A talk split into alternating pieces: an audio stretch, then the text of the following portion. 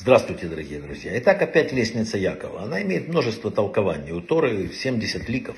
Одно из них говорит о том, что таким образом Всевышний хотел намекнуть э, Якову, что его функция, как и функция любого человека в этом мире, соединять э, миры. Вот как лестница. Да? Для этого надо спуститься в этот мир, в самый глубь материи. Якову в дом Лавана прожить там 20 лет и не терять связи с небом. Также и мы, на примере нашего праотца, вот спустившись в этот мир, занимаясь будничными делами, должны привносить в них духовность какую-то. Осознание, что душа должна трудиться, именно душа. Для этого мы сюда пришли. Яков должен был спуститься в злой материальный мир. Он должен был научиться в этом сложном мире, иногда страшном, в котором кроме таких людей, как его отец Лаван, там существует еще Исав. И мы все так должны жить. Мы опять возвращаемся к тому, что человек спускается в этот мир не для отдыха, а для тяжелого и непростого труда. Труда над собой и над миром. Ежедневно написано, мы должны ощущать, что сделанное нами в этом мире не оправдывает даже наше собственное существование, не говоря уже о помощи миру, для которого мы сюда пришли. Перед спуском наш вот этот мир на небе остается, мы говорили об этом, идеальный наш образ, идеальный, якобы там Вася, Сеня, там, кто там, идеальный, да? отражено, каким бы он мог бы прожить жизнь в идеале, какую колоссальную пользу он мог бы принести миру, причем это любой из нас.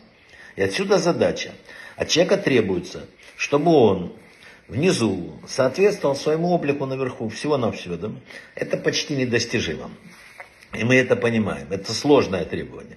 Даже тот, кто всю жизнь будет вкладывать себя в духовную работу, не может быть уверен на 100%, что он все сделал. Но надо идти и пытаться идти к максимальному результату. Человек это малюсенькая вот такая шестереночка в этом громадном механизме мира, но иногда от такой шестереночки все зависит. Сегодня все яснее становится, что от одного человека, возможно, зависит э, целое существование мира. Это ощутимо.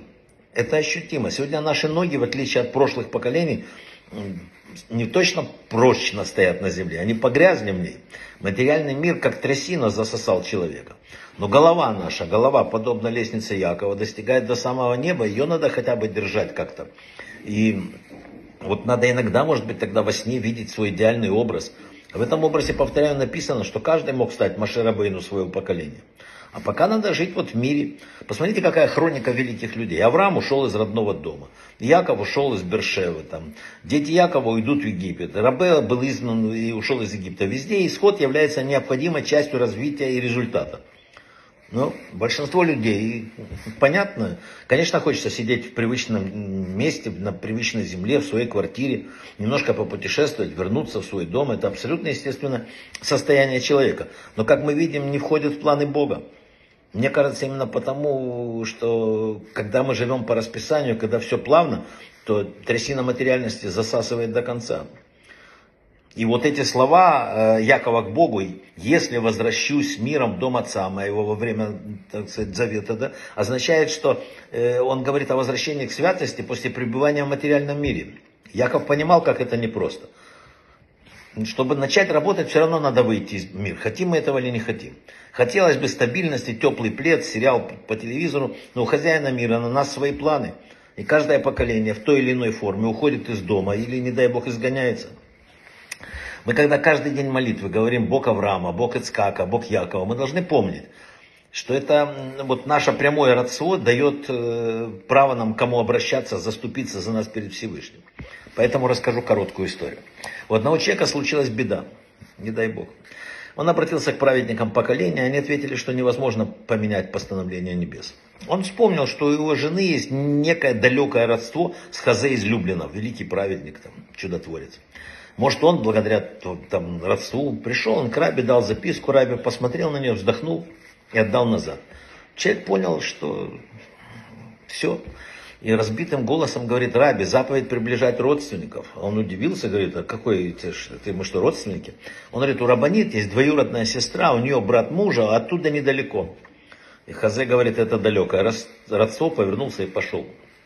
Вышел человек мрачный на улицу и встретил ученика Хазы, Нафтали из Ропшиц. Рассказал ему, тот ему сказал, сделай так и так. Во время молитвы Минха он подошел и стал рядом с Хазе. И когда Хазе начал молитву, начал говорить слова Бог Авраама, Бог отцов наших, Бог Авраама, Бог Скака, Бог Якова, он наклонился над ним и на ухо ему говорит, Раби, это чересчур далекое родство. Когда закончил Хазе молитву, он обратился к человеку и сказал, ты победил, я вымолил тебе спасение. Поэтому все, все, все в наших руках. Когда пересказали эту историю Раву из Бриска, он сказал, что на самом деле Хазе излюбленно прав. Наша связь с праотцами идет снизу вверх, и она не разорвется никогда. Но, добавил он, связь, распространяющаяся в разные стороны, становится все слабее и слабее. Вот тут и проблема. Брахава от слаха, давайте бороться вместе и с этой проблемой.